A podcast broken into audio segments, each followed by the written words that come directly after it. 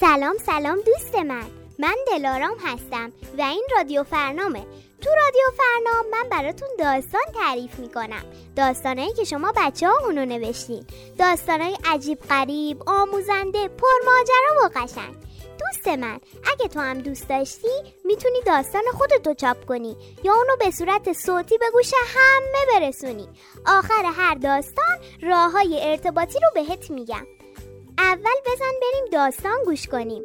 ولی همیشه یادت بمونه تو وجود هر کدوم از ما یک نویسنده است.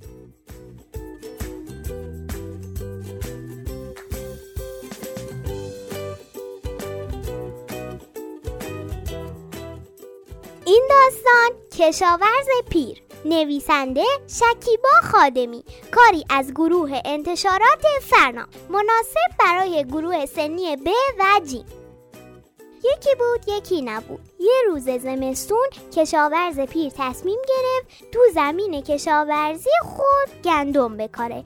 اما اونقدر پول نداشت که گندم بخره. بنابراین تصمیم گرفت از ننه هاجر قرض کنه.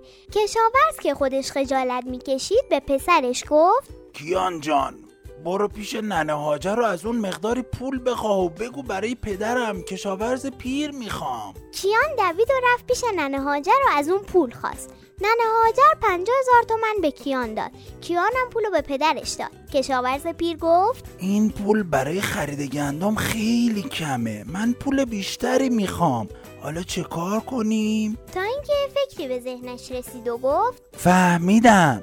میرم به حمید میگم که به من پول بده. حمید پسر خیلی خوبی و روی حرف من حرفی نمی‌زنه. کشاورز پیر رفت و در خونه آقا حمید و زد و گفت حمید جان بیا در رو باز کن منم کشاورز پیر. حمید تا صدای کشاورز رو شنید گفت اومدم اومدم. و در رو باز کرد و گفت سلام کشاورز پارسال دوست امسال آشنا. کشاورز پیر گفت گرفتار بودم نمی‌تونستم بیام طرف شما. حالا هم به کمکت نیاز دارم. لطفا دیویس هزار تومن پول به من قرض بده. حمیدم گفت چشم. و رفت رو برای کشاورز اوورد کشاورز خوشحال و خندون رفت و گندم خرید و زمین خودش رو شخ زد و رفت توی خونه خواب. فردا صبح بلند شد. صبحونه خورد و با پسرش رفت در خونه ننه هاجر رو گفت ما پول رو جور کردیم و گندم ها رو کاشتیم. الانم با کیان می‌خوایم بریم صحرا. کشاورز پیر هی به صحرا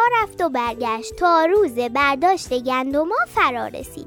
کشاورز خیلی خوشحال بود. رفت به راننده کمباین گفت بیا گندمای منو درو کن. راننده کمباین یک روز بعد اومد و گندما رو درو کرد. گندمای کشاورز به سیلو رفت و بعد به کارخونه آرد رسید.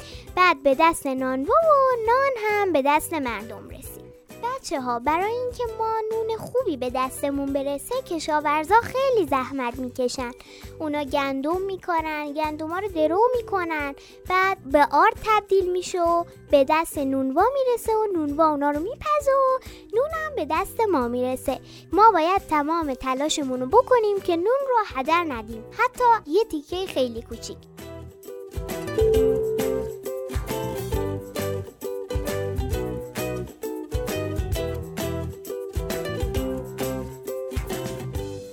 امیدوارم از این داستان لذت برده باشی. دوست خوبم. اگه تو هم می‌خوای که داستان خودتو بنویسی من بهت کمک می‌کنم. تو می‌تونی داستانتو با صدای خودت بخونی یا ما این کارو برات انجام بدیم. داستانتو از طریق این اینستاگرام واتساپ و تلگرام برای انتشارات فرنام ارسال کن تا داستانتو به صورت چاپی یا صوتی تولید کنیم و اسمت به عنوان یه نویسنده کوچولو ثبت بشه. ادساین فرنام کودک. تلفن تماس 0937 502 1757 و اینو بدون کسی که یه کتاب داره هیچ وقت تنها نیست